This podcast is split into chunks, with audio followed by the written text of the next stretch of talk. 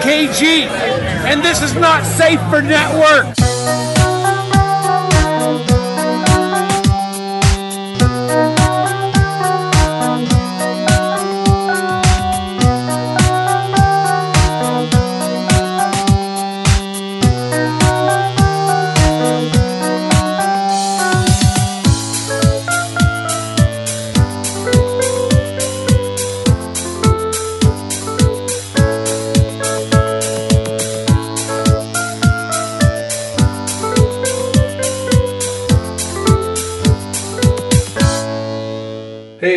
Montucky Skies. I'm Biggs. I'm Brennan. I'm Carl.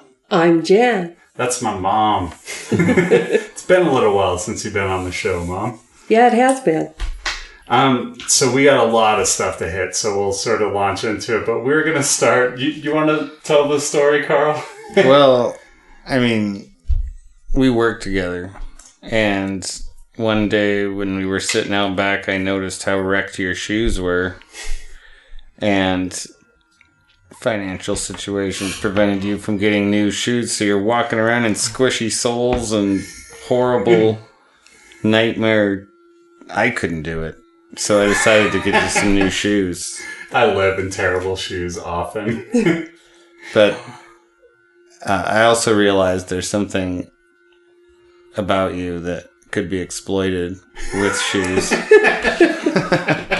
I suppose. So I have like this hatred of Michael Jordan, which I'm sure is well well documented on the podcast. But uh, yeah, not a big Jordan fan. So What kind of shoes do you got? Yeah, I got some Air Jordans. I'm wearing sandals right now because it's God, it's hot right now. but yeah, so how much do you want to like float out? How much you paid for those? Well, I'll say that if you want to get kid sized uh, Jordans, they're actually fairly affordable. But you have size 14 feet. so the cheapest pair that I could find, and they may even be like knockoffs, who even knows? They came off the internet. Uh, $120, cheapest pair I could find. That's, I mean- a, that's a lot of money for a joke. But that's the gift that keeps on giving, though. It makes it really hard for you to turn down the joke. Yeah, I should have thought of that years ago. yeah. Uh, I have this hatred of Michael Jordan that just completely derives from the '92 finals when they beat my Blazers, and I won't get into the whole thing, but like you bought it, and I know you were talking with a bunch of people. Wasn't a lot of people like don't don't do this? Oh yeah, everyone was worried. In fact, I was going to try to get people to help me pay for the shoes. And then when they all told me it was a bad idea and I did it anyways, then now I don't want to take money from them cuz you know, I get all the credit now since since they thought it was going to be the only thing worse would have been if you could work in something about the Lakers with it. Well, and I'll be honest, if it was like a, I think you asked me if, if I got you a, a Bulls hat, would you wear it? And I was like, no, that's true. There's no way you would have squeezed me into a Bulls hat or like a shirt, but I did need the shoes and I thought it was really funny.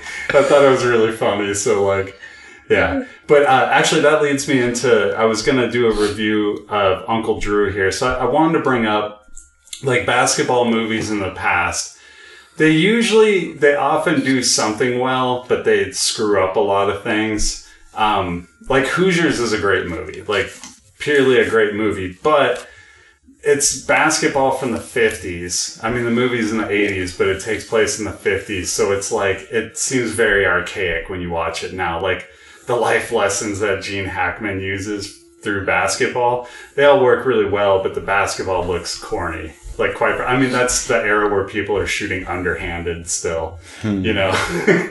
So it, it comes off as, as kind of funny. And then you got like blue chips like came out when we were in high school Yeah. right? And like that was at the time a really great movie. And i think the story and the basketball are really good but like it just a lot of it doesn't hold up well. There's some character stuff that's a little bit iffy. Like for example nick nolte's ex-wife they like hang out all the time and do all these things all the time. She does everything for him but like their exes just doesn't really feel real. And then also Nick Nolte, I guess spoilers if you haven't seen this like 25 year old movie, but like he's really against breaking the rules, like the collegiate rules, even though they don't make sense. And he winds up breaking the rules. And then a reporter asks him about it and he just cops to it in the press conference. And that felt really weird because there was no progression to that. Like it was more just like all he was for breaking the rules all of a sudden and then he's not, you know. So that that that came off as kind of odd. Um, above the rim, great basketball, horrible story. Like we don't have to delve into that very much. And then when we did the summer rerun of the box office battles, I made sure to put the basketball ones in there so I wouldn't have to talk about them this much. Just go listen to the last episode. But uh, like both of those movies, like well, okay, so Amazing Grace and Chuck, not much basketball, so it's hardly a basketball movie. So it's a basketball movie without very much basketball. And then you have like Fast Break, which has great basketball, but holy god, it is aged poorly. Like a lot of a lot of poor gay jokes and things like that.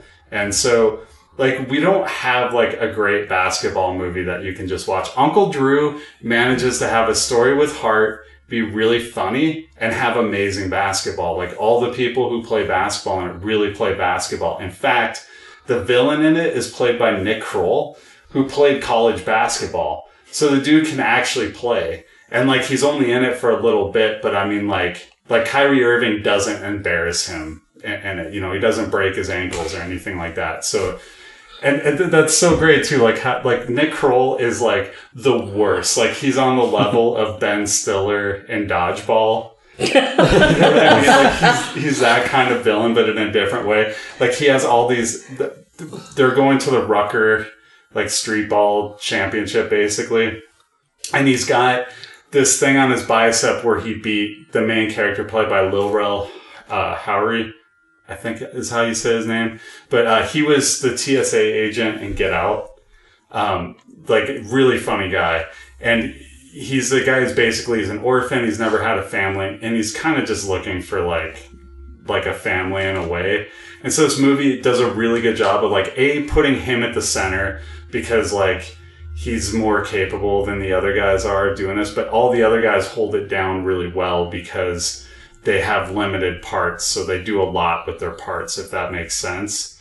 But uh, anyway, so Nick Kroll blocked Lil Rel Howery's shot in the finals, and so like he con- constantly shows him this tattoo that he has on his arm of where he got the first championship, and then he's got another tattoo on his other bicep of the second championship. And then at a certain point, they go to play shirts and skins, and he pulls it off, and he has like all these other championships lying down in a happy trail, and he's like, "Don't worry, I got space on my sack for this next one." like it's so obnoxious and funny. Uh, Kyrie Irving does a really good job as Uncle Drew. A lot of the calling people young bucks and like he kind of there's a lot of like uh like them bonding over certain songs but then clashing with them too like he listens to the Isley brothers in an 8 track in his van and he's like oh I didn't know you get down with Biggie Smalls he's like this is the Isley brothers young buck like, they're like fighting about that and so it's really funny the way they they go off on that. But Shaq does a great job. He like plays this character named Big Fella, who's this giant center who all, like trains kung fu in a dojo, and like it's perfect. He has this crazy facial hair that looks like he's in a kung fu movie. And it, it actually, it really works because Shaq's into these things, so they casted him well. Uh, Chris Webber plays a guy named Preacher, who's a preacher. He knocks it out of the park. Um, Cheryl Miller is in a part, and she's like Preacher's uh, wife, who's like chasing after him for a big part. But then at a certain part, she goes in the game, and they have this like crucial moment where she rolls down her Ted hose and then laces up some sneakers, and it's like, yeah. They have Reggie Miller as a legally blind small forward. and like Chris Webber, they have a part where uh, they're they're going to do this play, and then like Kyrie Irving looks over at him. He's like, "There's no timeouts, preacher." And he's like, "Are you sure? I thought we had one." He's like, "No timeouts." if you know basketball, you get that joke. But um, it's who else did they have? That I can't remember, but all of the the old people are legit professional basketball players, with the exception of Kyrie Irving, retired basketball players, but they can actually play basketball and they do and they do a good job and the people who play against them can clearly play basketball. So like they've had this really funny movie that also like works as a sports movie. It's just been a long time since I saw a sports movie period that worked. like a lot of the time they just I don't know, like sports movies isn't something that they make a whole lot anymore and then they don't make them well anymore. So it was just really nice to sit down and like laugh for an hour and a half and actually like be blown away by some of the stuff on screen. That, that's my review of Uncle Drew. I'd highly recommend it. It's a family movie too. You can take your family, despite the happy trail jokes and stuff like that. Like I think kids would would laugh at a lot of it because some of it's cartoony, but not cartoony like Space Jam. like actual like humans being cartoons, I guess. but um, let's move on. You want to talk about a show, Reverie? Yeah. First, regarding basketball movies, uh, I don't have a whole lot of experience. Not a big fan. Uh, avoided a movie called The Basketball Diaries for the longest time because of the name Leonardo DiCaprio. and because of him. But then I watched it, and it it's actually really good. It's about this writer named Jim Carroll, and he's just this young drug addict that kind of does crazy stuff, and a bunch of his friends die, and it's horrible. Yeah, like her- like aren't they all on heroin or They're something? taking lots of different things. I mean, there's one right. scene in the middle where they play basketball, but they're in the locker room beforehand and they have this handful of different pills of all various shapes and sizes and they don't know what any of them do. So they all like, well, I'll take these pink ones. I'll take these yellow jackets. I'll take these ones. And they all just take them and then they're all messed up on the basketball court trying to play and failing miserably in different ways because they're all on different drugs and it's kind of just ridiculous. But you forgot about the best basketball movie of all time. Which one is that? That would be Airbud. no, because I, I didn't forget. golden that. retriever, that golden retriever is better than every player that you name dropped. Do you know how many sequels that has spawned? Oh, Yeah, and he's like can play And still spawning. basketball and Yeah. baseball and football. He's Right, 'cause like they did- they did he's a- like the Michael Jordan of dogs. So he only plays basketball well, is what you're saying? Okay, well And he he's feels- better than he's better than Michael Jordan then because he's actually good at football. there you go.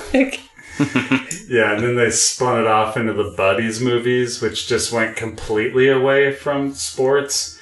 Went into Christmas a couple of times. And there's like a snow buddies. yeah, and- went into space. Yep, space buddies. Yeah. Base. I'm so dude. glad. Man, that dog It's is so- amazing. It's Yeah, no, no, no. okay. That dog is not in any of those movies. Like I think the first Buddies movie they have Air Bud, and then they just handed off to puppies for like the next. I'm not exaggerating when I say seven movies at least. I wonder how many of those dogs are even still alive. Probably most of them are gone. Um, some of them probably are because they're. It's they like they're still making them is the thing, but I'm sure they're different puppies every time. right. It's Like they never- probably didn't the it's like one dog trailer.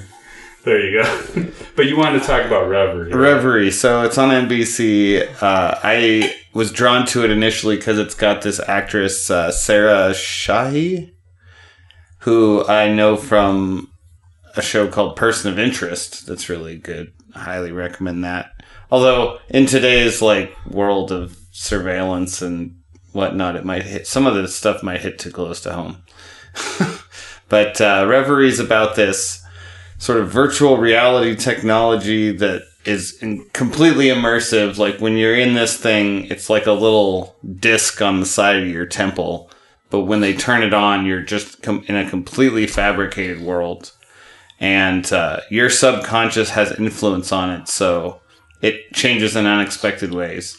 And different people are in it for different reasons, but people are starting to get trapped in it because you have to choose to leave reverie. And so people are just going into comas and in danger of their bodies failing while they're trapped in these worlds of their own making.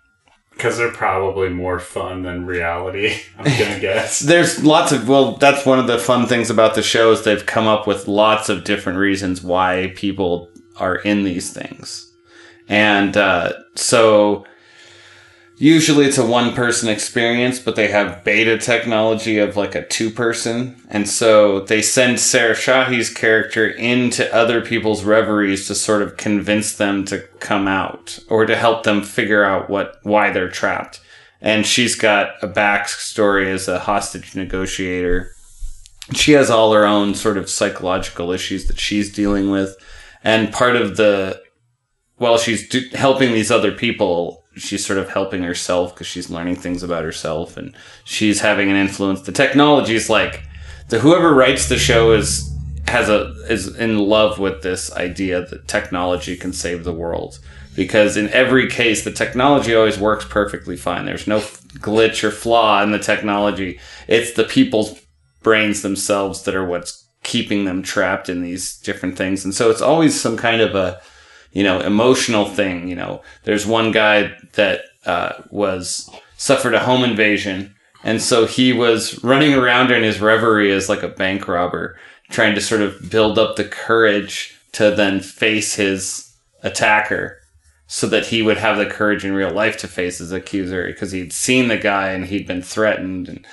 And so he was hiding in the reverie a little bit, but he was also sort of trying to teach himself how to be brave.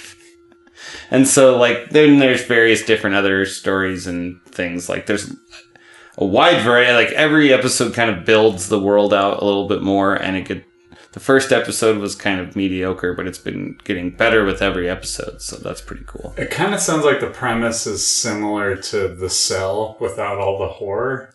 Yeah, I could, I could see that. Anybody see The Cell? I've seen it many times. Have you seen it, Mom? No, you know I I'd- don't watch horror films. Yeah, but it's really good. It's got Vince. It's got Vaughn. Big it's got Vincent D'Onofrio. Really? Yeah. Yeah. Oh yeah. Well, He is- I might watch it. He is terrifying. Oh, you're gonna hate him in this. He he plays bad pretty good. yeah, but it is. Yeah, it's pretty. I gotta say, it's not terrifying to me anymore. But I've seen it a It's- handful of times. But it was like terrifying when it came out. Like there is some like it seems more like a suspense movie with a lot of gore. Yeah. Yeah, there is some horrific stuff in it for sure, but it's all in the well, it's mostly in the mind. It's uh, okay. Well, let, let me break it down for you. There's there's like a lady who is trapped in this cell where it starts filling with water every couple of hours, and so they know they found the serial killer who like drowns all these victims, who's Vincent D'Onofrio, but he's in a coma, Uh, and he's the only one who knows where the cell is, but they've seen Oh. video of it. I remember trailers of that, Yeah, and, and so, they're walking around in his mind. Yeah. So they Yeah. have this like VR thing where they can like go into the mind, and Jennifer Lopez plays this uh, Yeah. psychologist who like interacts and tries to figure out things, but it's like his mind is messed up, like real messed up. But it's it's real well done. I don't know if you'd like it or not. I don't know. It's a lot like Silence of the Lambs. It's sort of psychological thrillers. Yeah. did you see some? No, you saw Yeah. Silence of the Lambs. Yeah, I did you like I don't it know why. It, not really. because it's too horrific? I guess, and I don't know why I don't like movies like that because you know I watch all this stuff about real serial serial killers all the time. Yeah, I just don't like it in movie form. I guess. Yeah, that's fair. I guess. I don't know. I don't like I only say that's fair because I don't like watching stuff on serial killers, but I love it in movie form. Yeah. So we're opposites. I guess. Yeah, so A lot of times I'm more interested in how they caught the serial killer. Honestly. So. Yeah, me too, but in script form. No, I, I like the real thing. Well, uh, I got another quick review here, and it's quick because I saw Jurassic World 2, which I had, I went to see it on Movie Pass because me and my wife had, a, like, somehow got a free night off. So we looked at the movies that were playing, and my wife's like, what do you want to see? And I'm like, honestly, Nothing. I want to see the three the same, which is like not all that much, but I'll go to any of the three of them just to kill time. So we wound up going to Jurassic World 2, and uh, I fell asleep for like probably two thirds of the movie. Oh man. Uh, what I saw of it, Rain uninspired. but it's probably not a fair review, so I'll back off. did anybody actually see that movie? No. I did, You did? but I don't remember that much about it now. Yeah. Except I remembered at the time I thought, well, I don't like Jurassic Park movies, but I like this one better than the others. Yeah, fair enough. I, it just uh, what I saw of it. Once again, take it with a grain of salt because I didn't see the whole thing. But what I saw of it, it just felt like they were just like checking boxes. You know what I mean? Yeah. Just like okay, it's you gotta have dinosaur here, you gotta have raptors here. Oh, here's a T Rex thing. Like it just felt like it was yeah, and there very was all the calculated. weaponizing the dinosaurs and Oh yeah, they doubled down on that in this one. running from a volcano. I'm holding out until their dinosaurs have feathers.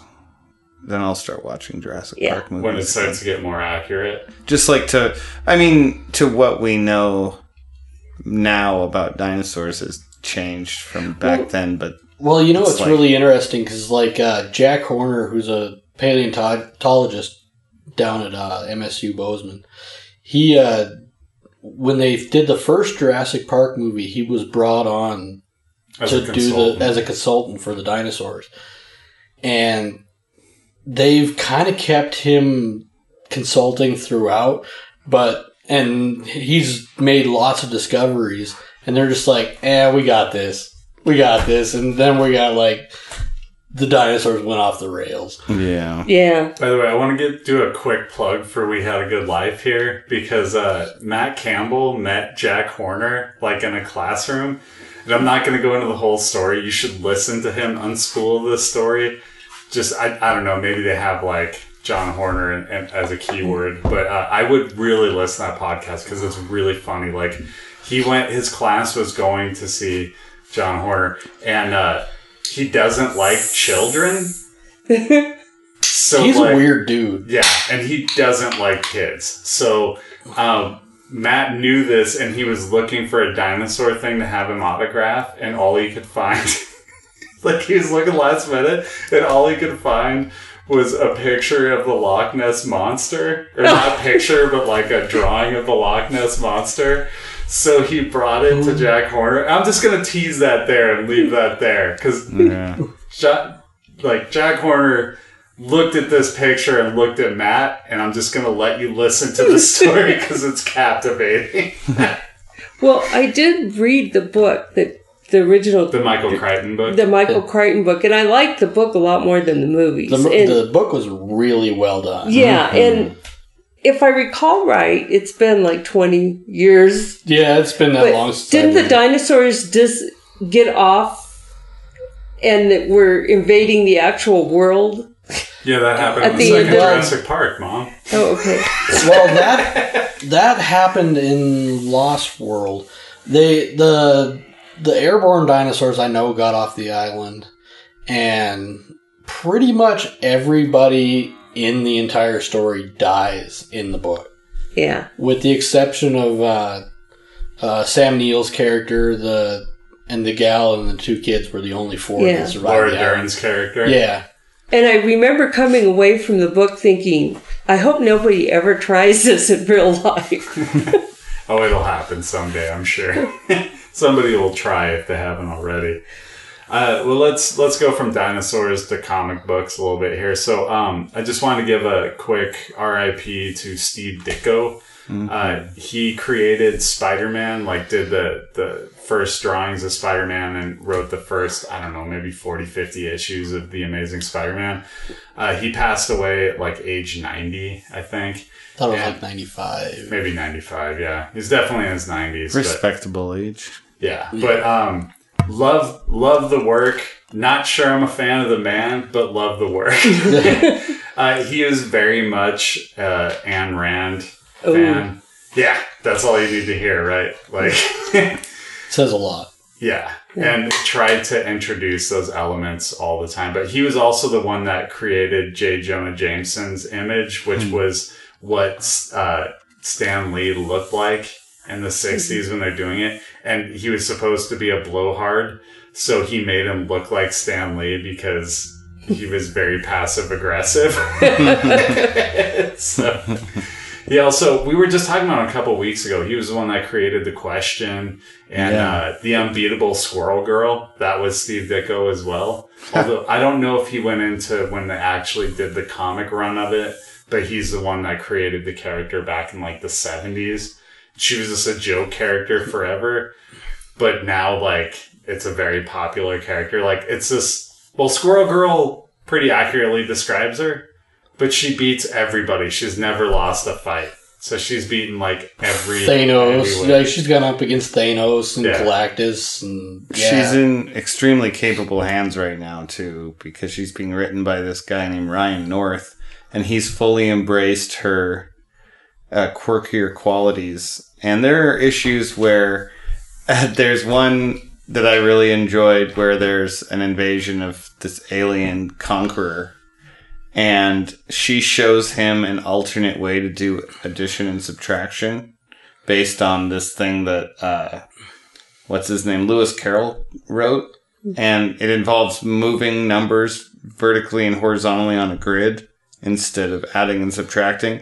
And this alien overlord is so uh, impressed and excited with this new way of doing math that he just leaves and, and stops trying to conquer earth. So she accomplishes a lot with just like her mind. Yeah. and he you know he throws all these goofy squirrel facts in all- every issue that are like scientific squirrel facts and things of that nature. And it's a very fun read it's a very fun read and it's perfect for like Kids. adolescent kids but even the humor is good for adults too because this guy knows what he's doing he's Yeah. like really funny guy he Yeah. writes dinosaur comics which is a web comic and he's been doing it for like nine years Oh, Is that the one that always has the same panels? same six panels every so it's very wordy Yeah. but then it's just always so funny Um, so moving on from that, you had a review of Cloak and Dagger on the Freeform, which used to be ABC Family, which used to be the Family Channel. is that where it came from Yep. oh okay. it's yeah it's kind of moved it it can't be family anymore because those shows are m- much more adult Yeah. now. they're like young adult i'd say it's about the equivalent of one of those mtv young adult shows It shows on on freeform like uh, Teen Wolf. Uh, yeah, yeah. There's one, another one called Siren that I watched the pilot of, and I didn't keep watching it because everyone on the show was too pretty to take seriously. So it was like classic CW shows before oh yeah, it was or like Teen Wolf, like you said, where it's just like, no, I don't trust any of you. um, but uh, this show's got, you know, the, I think Tyrone and Tandy, a black boy and a white girl, and when they're children, there's this accident and they are sort of hit by this light while they're in the water. And then the movie cuts to them, or the show cuts to them as teenagers, and they don't know each other. And then they kind of cross paths inadvertently, and when they first cross paths, they touch, and this power sort of gets unleashed. And he's got this shadow power that allows him to sort of teleport. And he- also, when he touches somebody, he sees their deepest fears. And then she has the ability to create these like light daggers. Like she projects them out of her palm and they can cut through like anything. And when she touches somebody, she sees their biggest hopes, like their greatest hopes. And so, um, it takes, it's a very slow burning show. I'm on episode six now and Tyrone's managed to use his power on purpose once. and she's kind of barely gotten the hang of hers and they aren't really friends the only thing they really have in common is this shared past that neither of them remember very clearly and so they don't fully trust each other but they've got this connection that's kind of unavoidable and there's like a little splash of voodoo in there because it takes place in new orleans. And it's technically still in all the marvel canon with all the other shows so they very very generically mention other events that happen in movies and whatnot. The incident or whatever. things that, yeah like that like very vague like that. But uh, the acting is really really good. The characters are all great. Um, the the way that it's shot feels a lot like comic booky. And the duality of the two characters is expressed really well with the cinematography where like one character will close their hand and then it'll cut to the other person opening their hand and things of that and like lots of parallel stuff. Showing you an entire sequence and then showing you the whole same sequence but from a different character's perspective and it's very arty and it's pretty well done though. I like it think I'm gonna check that one out. yeah Good. it's, I've uh, got it on DVR, but I haven't watched it yet. Oh yeah. yeah and it's it's on hulu too like if you if you have hulu you Oh, can watch yeah. it there Oh yeah. that's what i'm watching it on I was worried I'd have to. uh Arr. Get the eye patch out. Yes. um, well, we're gonna try and talk about Ant Man and the Wasp. Brandon hasn't seen it, so we're gonna try and do it spoiler free. But mom, you wanna you wanna kind of give a broad overview of this movie? Oh, Am I putting you on the spot? Yeah. Oh, do you want me to do it? Yeah, you do it. or well, Carl, you had some criticisms. Why don't you? You want me to to start with a negative thing about? Oh, just what was it about? Yeah. The whole movie is them trying to get this building. It's the whole movie. Yeah, the, the building is the MacGuffin. You've seen it in the trailers. It's got the handle that pulls out when they. I want a shrink the building like that. Oh, it seems like turn- the most useful thing of all time. Just an insta building. yeah, and it's definitely a thing of all the Marvel movies I've ever seen. I think that this is the movie where you have to sus- like suspend your belief as much as possible. Because to think that you could like shrink an entire building down to that size and then wheel it around on wheels, and then when you make it full size again, nothing has shifted inside the building whatsoever. It's it's like I I don't want to nitpick a movie like this because you really you're not supposed to. Right. Like it's this movie fully embraces comic book. I rules. thought about that too. I was always thinking every time they put in the trunk, I'm like, you're gonna damage the foundation when you drop it in there. I mean, The poor, the poor guy that's like janitor leftovers. Like, what the fuck's going on? it's just being thrown about in the building. I mean, That didn't bother me as much as what do you eat in that subatomic stage? That still bothers me. Yeah, I like told how do you live for? How do you 30 live for 30 years? years, yeah, I told mom that was one of those things where the quantum realm is just like it's like almost another planet in a way. Like it's another dimension, kind of. So it's like it has its own thing. I was like, don't, Time's just like- don't worry about it. Yeah, I was actually wondering too because I mean, time works differently but no at that level. that. So I was wondering if they were going to keep Michelle Pfeiffer de-aged when she they found her at the end Yeah. or not. But uh, I thought she looked great de-aged, and I thought Yeah. she looked even better not de-aged. Like she has aged beautifully. Yeah, She's amazing. and very realistic looking when she's older. Like very realistic looking. no, Yeah. they, they've really figured out that de aging. I mean, like, I, I was sitting there watching. I was just like, I remember the first Ant Man. They did that with Michael Douglas, and I was like, wow. Then you kind of rewatch it, and you can see some of the little holes in it. But I was watching this, knowing those holes, and I'm like, they're really getting good at this. well, when we first saw him young, I was like, where did they get a picture of Kirk Douglas? Yeah.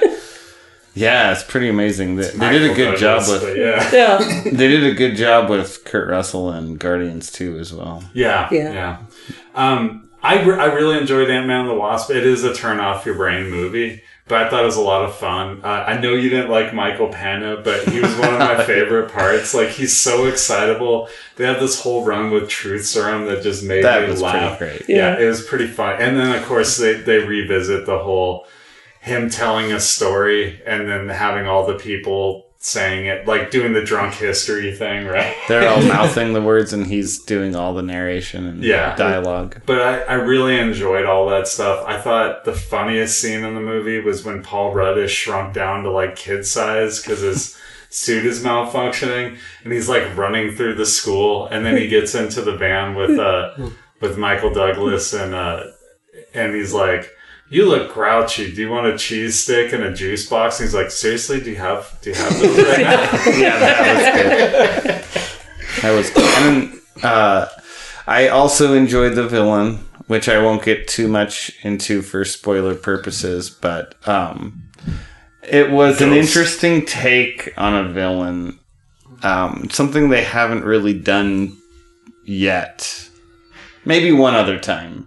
I think they did it one other time, but I won't specifically say that because that is kind of a giveaway. Are you talking about the motivations or the power? Um, well, obviously the power that anything quantum related is hasn't been done before. Really, that's what Ant Man's for, right? Is for Right. quantum related stuff. we got Doctor Strange for magic. We got Thor now for space and Guardians for space, I suppose. We've got and we've got Ant Man for quantum stuff. Uh, but the villain, no, it's more like the motivations, and then even like what happens at, to the villain at the end is mm-hmm. something they haven't done at all before, which Like I like. kind of. Yeah, don't want to give it away. yeah, that's why I'm Spoiler, but- not giving it away. Yeah, it is. It's not something new with the villain, but it's new to to MCU. Is And- that fair to say? Yeah, and Evangeline Lilly is is great as the Wasp. Yeah. Yeah. I'm glad to see her like fully coming into her being a fully fledged hero character now. So now she can be in other movies. Yeah. and that's going to be really great. Because I mean, she's an iconic Avenger from. She was in Avengers one. She was in like the first hundred issues of Avengers. She is like a staple Avenger, And one thing that I really like founding did- member. One thing I like that they did in this movie was like the tone was very light, and they Mhm. didn't touch Infinity War until The post credits. the credits. post credits. Oh, just, man. I'll leave it at that. Oh, that was like I I was in the theater just this afternoon, and there were just tons of little kids around me. Oh, I was no. surrounded by little kids, but they all left before the credits, the post the post credit sequence, because it was quite a, a long wait, yeah. Yeah. and uh, I was kind of glad. I was like. Because they were really like surprised. A few of them were surprisingly young, like could not sit still. You know, Yeah. they were barely paying attention. But it's like you don't want to see how that. No. Oof. I I will say I walked into that movie, uh, and I think I've said it on the podcast before, but I was fully expecting what happened in that credit sequence. I didn't know who for sure. Like I didn't quite. I, I nailed two of the three, which is all that I'll say. But like. I was the only one in that theater when I went to go see it who was expecting that. And I found that wild that people saw Infinity War and just like never thought about Yeah. it with this movie. I didn't think about it either. And then when I saw it, I thought, well, that's predictable. Why didn't I think of that? Yeah. I bet you there were f- a few, maybe a few people too that were there because it's a Paul Rudd movie. That's that could be. that How could be. you never know why people are in there. right? yeah, moviegoers. Yeah, air conditioning. but River was yelling, "I'm triggered now" and all this stuff, and I was like, "You didn't see that coming, really?" anyway, uh, Brandon, you had some news on uh, on the MCU front. Yeah, Black Widow. They officially announced a director for Black the Black Widow movie, standalone movie. So it's for sure happening if they're Yes. naming a director. Yeah, they uh, hired Cate Shortland to do the director. She uh, the only thing I found was uh, there's a show Nazi drama that's a movie or show lore is Oh yeah, yeah. Lore. Hmm. podcast That's or a- show. Well, it was a podcast originally. The show is based off the podcast. Right. I was asking, What she did she, did she direct the audio or the video? It, I don't know. Okay. fair I would imagine maybe Probably she audio directed or an video. episode or two of the show. Yeah. I've heard nothing but good things about that Um, project. I think the podcast is fantastic. I think the show it's fine, Doesn't but I think it, it lends better to audio. I think they're really good. Like they take ghost stories that are like well established and they put it in like audio form. And for that, I think it's like creepy and they, they always hit the right tones and it like gives you goosebumps when you listen to it. It's done super well. I think the Amazon Prime show, it's like, it, it kind like the reenactments come off as a bit corny and the episodes always feel like they're too long. Because in audio they have to like condense things to tell the story whereas like they have actors played out and it just doesn't do as well with the actors. So that that's what i'd say about lore but i mean maybe her episode's good. I've only seen like four or five of them so. There's a there's a whole handful of them out there but that's awesome black widow movie. Yeah, yeah, it's scheduled for 2020 release date. Um, and uh, they let's see, got uh, screenwriter Jac Schaeffer, and there's talks of bringing uh, Sebastian Stan in. the winter And- soldier nice So you know it could be post Cold War related. oh yeah they could do it in the past Yeah. So I mean, and the, so she's not necessarily safe is what you're saying yeah. Interesting. Um, you had some other news about Charlie Cox as well. So, uh, Charlie Cox was doing a panel last week, and during it, he and Charlie Cox Daredevil. is Daredevil on the Netflix show. Um, when he was first researching his sh- show, he uh, has a good friend that's legally blind, and so he was following around just trying to like understand like all the mannerisms and all the things that he has to do as a blind person going through like day to day life so he could portray that on screen. And so he was following around and he was videotaping his friend like just to get so he could replay it. And some woman just walked up to him and it says, You have the nerve and punched him. because he was videotaping a blind man. People just can't mind their own business, can they? She, she was a hero in her own mind. So, so. but not on the stage of Comic Con or whatever it was. That's interesting. Um, well, that leads me to review on uh, Luke Cage, the other net, one of the other Netflix Marvel shows. So, I thoroughly enjoyed the second season. Um, they pay like much like Jessica Jones. They pace it really well. Like it's a bit of a slower pace, but it's a consistent pace throughout the entire season.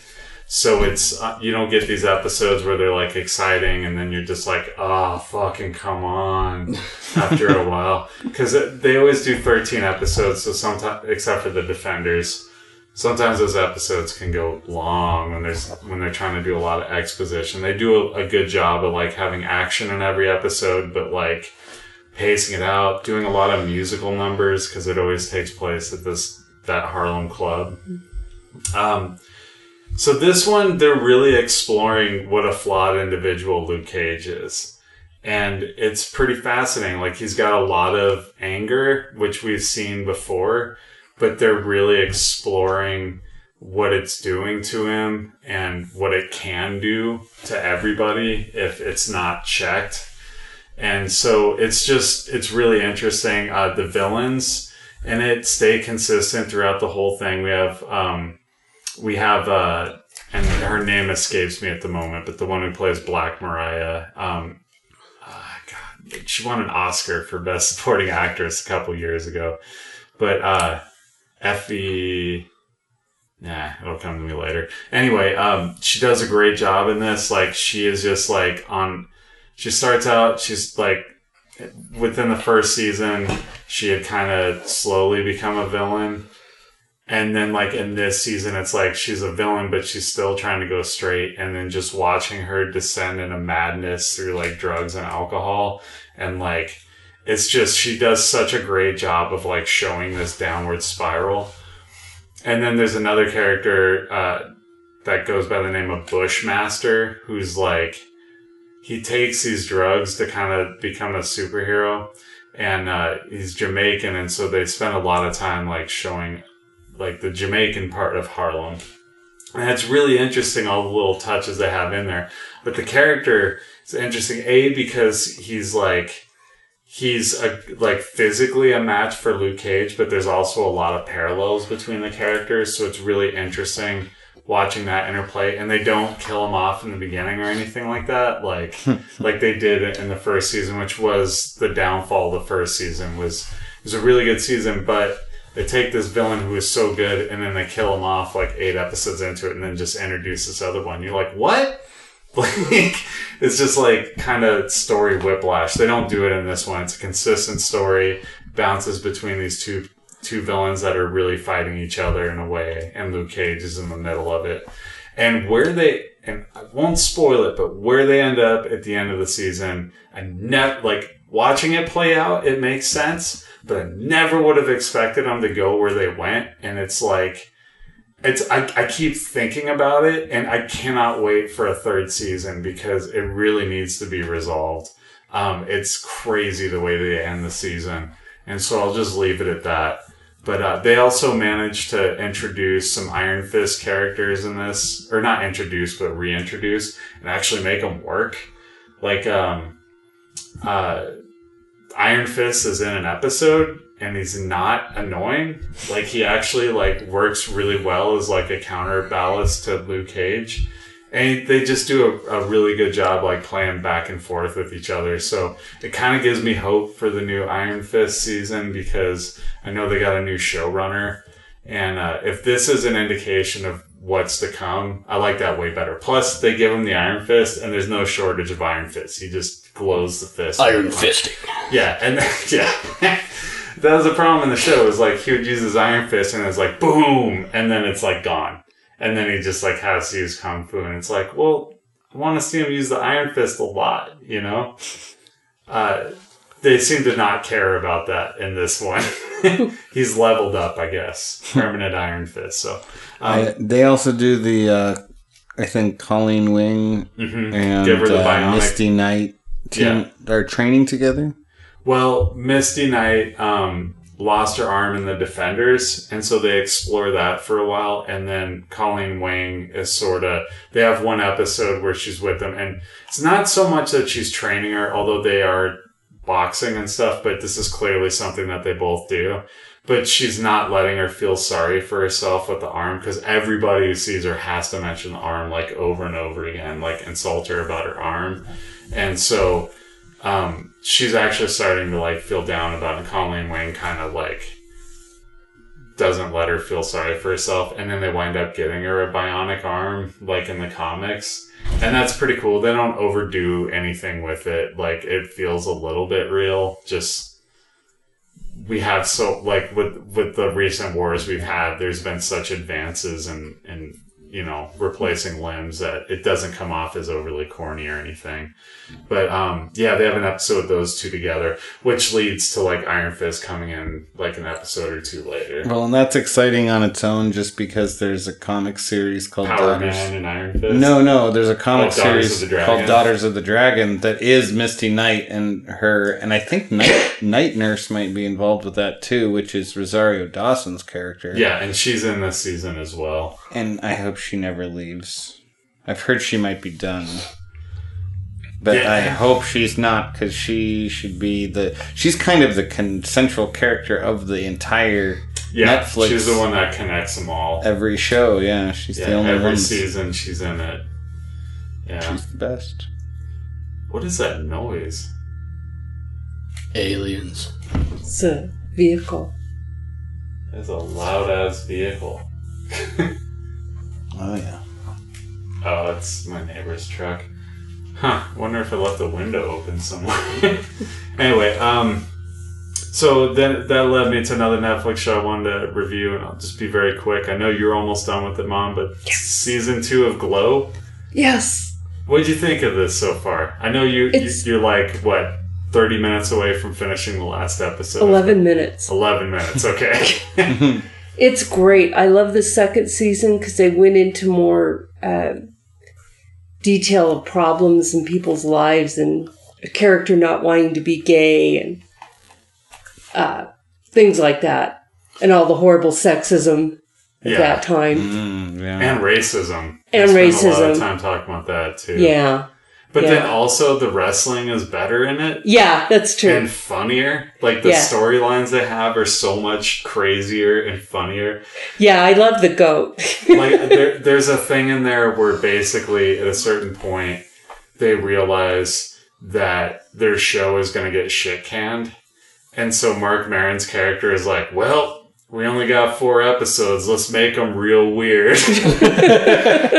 and then they have an episode where it's the entire thing is an episode of the show, and it's the most batshit crazy plots that are going on, and it's so so much mm-hmm. fun. It is. Like it's it's supposed to be done as if you're watching it in the 80s, so it's like box style and like the older colors, but like they don't do the annoying tracking thing or anything. It's just like it, they Yeah. make it look like 80s, but it's so much fun. Like the I, I really enjoyed um, exploring Betty Gilpin's character more, the one who uh, played Liberty Belle. oh, yeah. Yeah, because they really get into like her relationship with her with her friend and uh, how she's not necessarily the victim in this whole thing either. Like it, Yeah. it definitely cuts both ways, and so they explore the other side of that a lot more. Um, I just I thought it was a really well done season. I Yeah. thought it was better than the first season. Yeah, it was. And I thought it was really touching the one character uh, trying to deal with the fact that he might be gay. hmm That, and then the whole AIDS thing, which they just barely touch on, but Yeah, because I don't think that at this point they really know yeah, I think. AIDS. Yeah, I think it's Yeah, they did because he told everybody to bleach everything, you know. Right, but wasn't it at the time where they were like, where they still thought it was like they were calling it gay cancer and things like that? Like, I don't Yeah, think they, they- really got into it. They but- knew that you cut, they didn't, I don't think they hadn't identified HIV, but they knew that gay people got it. And, Mhm. and of course, they were afraid it was, they weren't exactly sure how it was transmitted. So, Yeah. Anyway, really good season of TV. Brandon, you had some stuff about the Emmys you wanted to bring up? So they announced the Emmys today, or the nominations for the Emmys, and we don't have the time, and I don't have the energy to go through all of them. um, there's a couple things I wanted to um, note.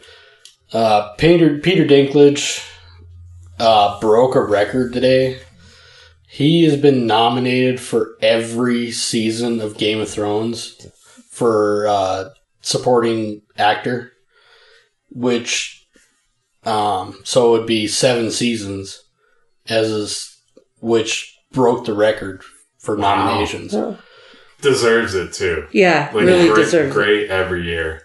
um the other thing that i wanted to mention was like game of thrones like everything writing directing like it's nominated for everything the only thing it doesn't have is lead actors um, because they nominated uh, Kit Harington and uh, Emilia Clarke because in the last few years they had put her up as put them both up as supporting actors. Do you have the list of who they were up against? Uh, got well, the they weren't nominated. You got it?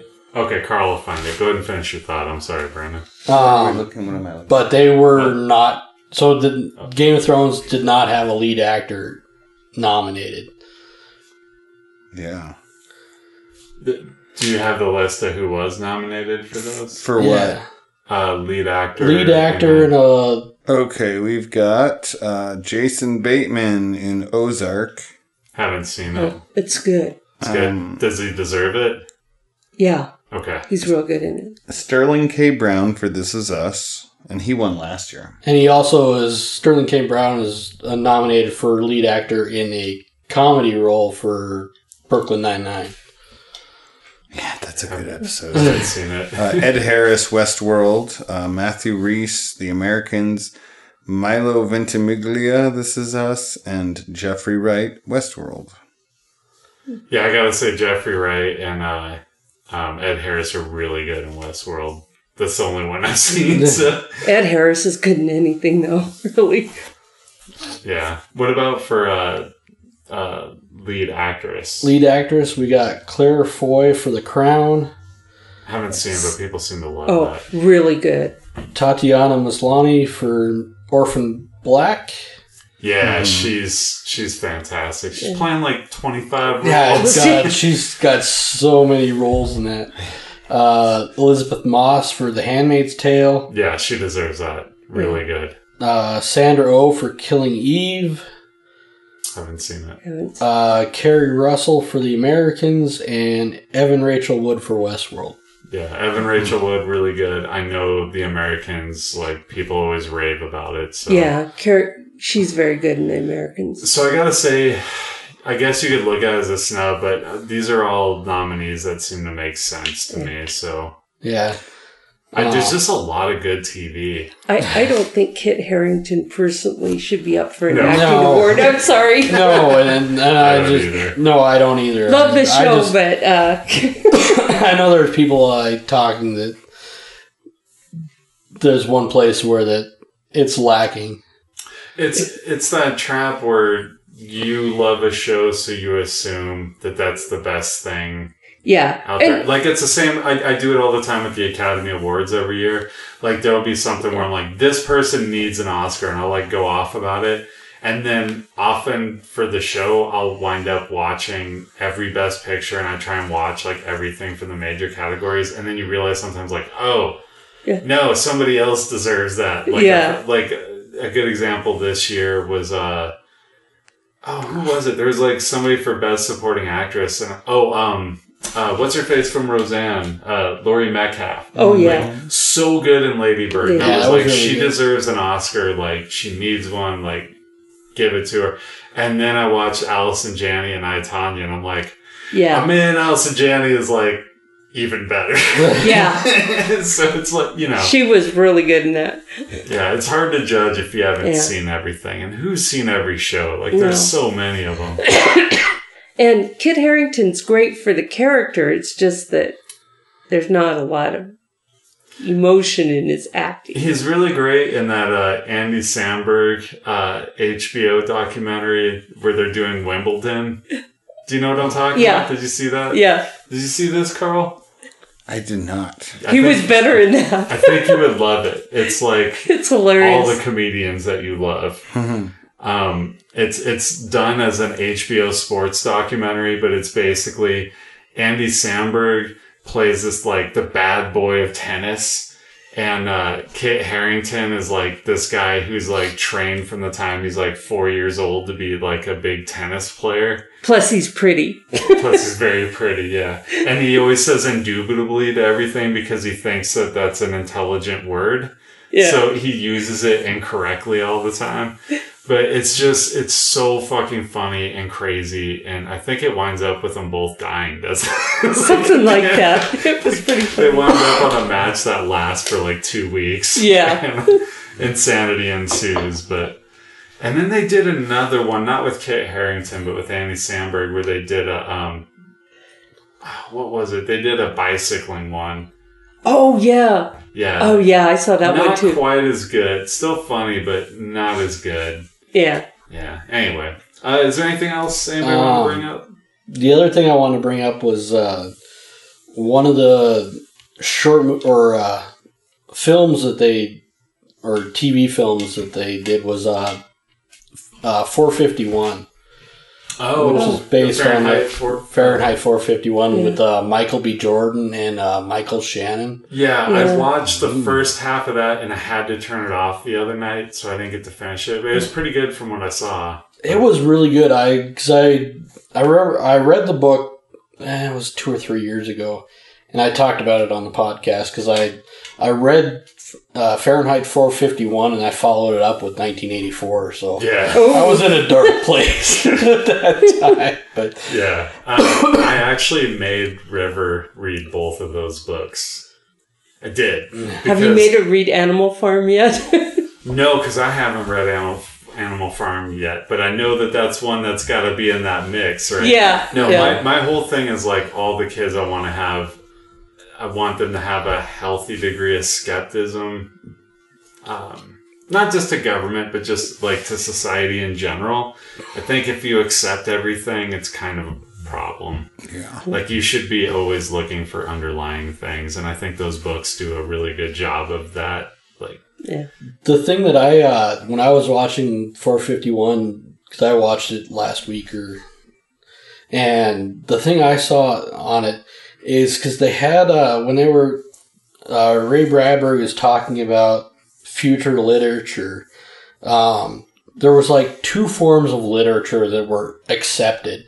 One was basically like graphic novel comic book form and the other one was uh it was like a picture word and he described it and it didn't make sense reading it but when i saw it on hbo it's like oh it's emojis Oh, and you're like oh this totally makes sense and like seeing it in like modern times like because fahrenheit 451 came out in The 50s. yeah, I was gonna say that's good. of 60s, yeah. scary because that was a long, written a long time dude, ago. 1984. Every year has never been more accurate. I feel like. Yeah. and that was written in the 40s. Yeah, Yeah, it's those books are like so prophetic. I'd, I'd say they're prophetic, but I think they just like understand society.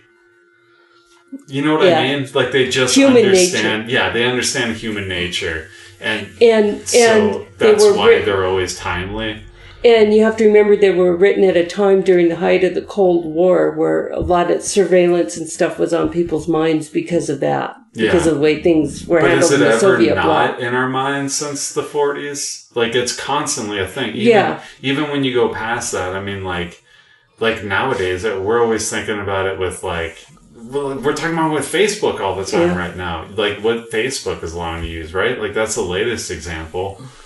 I mean, Well, and that's the funny part, though, is that it's always on our minds, but we're still, we just are Yeah. oblivious to it as well because we all know that our information has been shared with countless times now, yeah. and we're all still on Facebook. Yeah, And we all know that it's bad, but Yeah. none of us have quit. we do it anyway. Yeah. Yeah, I if I'm being honest, partly it's because it's just like it, it promotes the podcast really well. That's why I started on Facebook. But also like I get invited to more things now and I talk to friends a lot more often on Facebook, which leads me to talking to them in person. Well, It's been a healthy thing for me, but I can see how the like there's a lot of darkness with it too. Quitting Facebook would only work if all of us quit at the same time. Yeah, We one person quits and they're just leaving themselves out. Yeah, but Yeah. Facebook is gonna die. This- um, it's, it's not, it's the new not our generation that's gonna do it. No, comes up it's from- definitely. Well, you know, there's still people that use MySpace. yeah, So it's not really that these things die, it's just that the vast majority of people move on to the next yeah. Yeah. Like what I'm seeing is teenagers are using Snapchat and Instagram and Yeah. don't give a fuck less about Facebook. What- They only have it to talk to older people. Well, and the reason why we are still on Facebook and haven't switched to those things is that they just incorporate those things into Facebook. yes, yeah. So Well, this- we are still sort of in the loop, sort of. yeah, The thing I found really scary about Facebook was I was listening to something on NPR where they were saying that people that have never been on Facebook have Facebook profiles Ha. because they've collected information Yeah, about them I from their friends. yeah. Bots, they call them.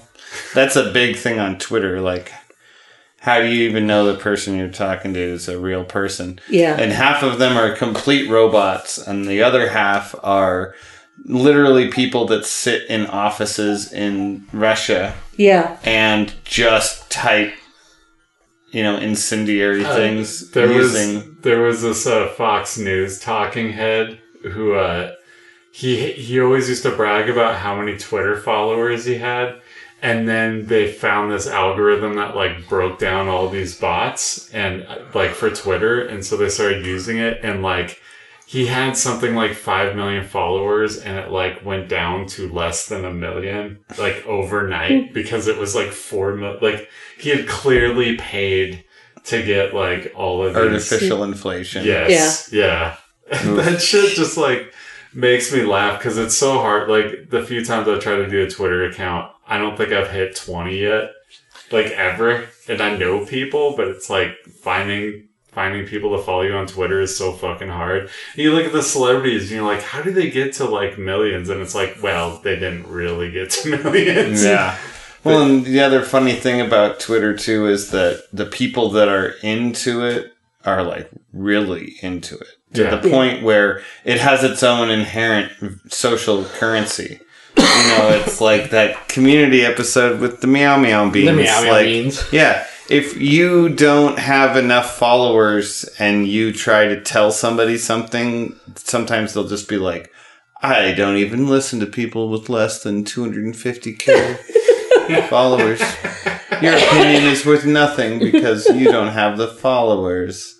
You know, it's like even if you're making a good point, your opinion is just not valid. Yeah. Yeah. You know, you don't have that social currency. Yeah, I did have somebody throw that at my face in Twitter one time, and because I only had like 15 followers or whatever, but I was like, somebody said something real, real messed up about uh, Pizzagate, and I was calling him to task for it, and he was just like, he's like, here. I, I'll give you a retweet. I'm sure it's the most followers you've ever had seeing your stuff. And I was like, dude, I don't care about that. Like, you're Yeah. wrong. And it's scary that you have that many followers because Yeah. Because you're you're just wrong. like polluting.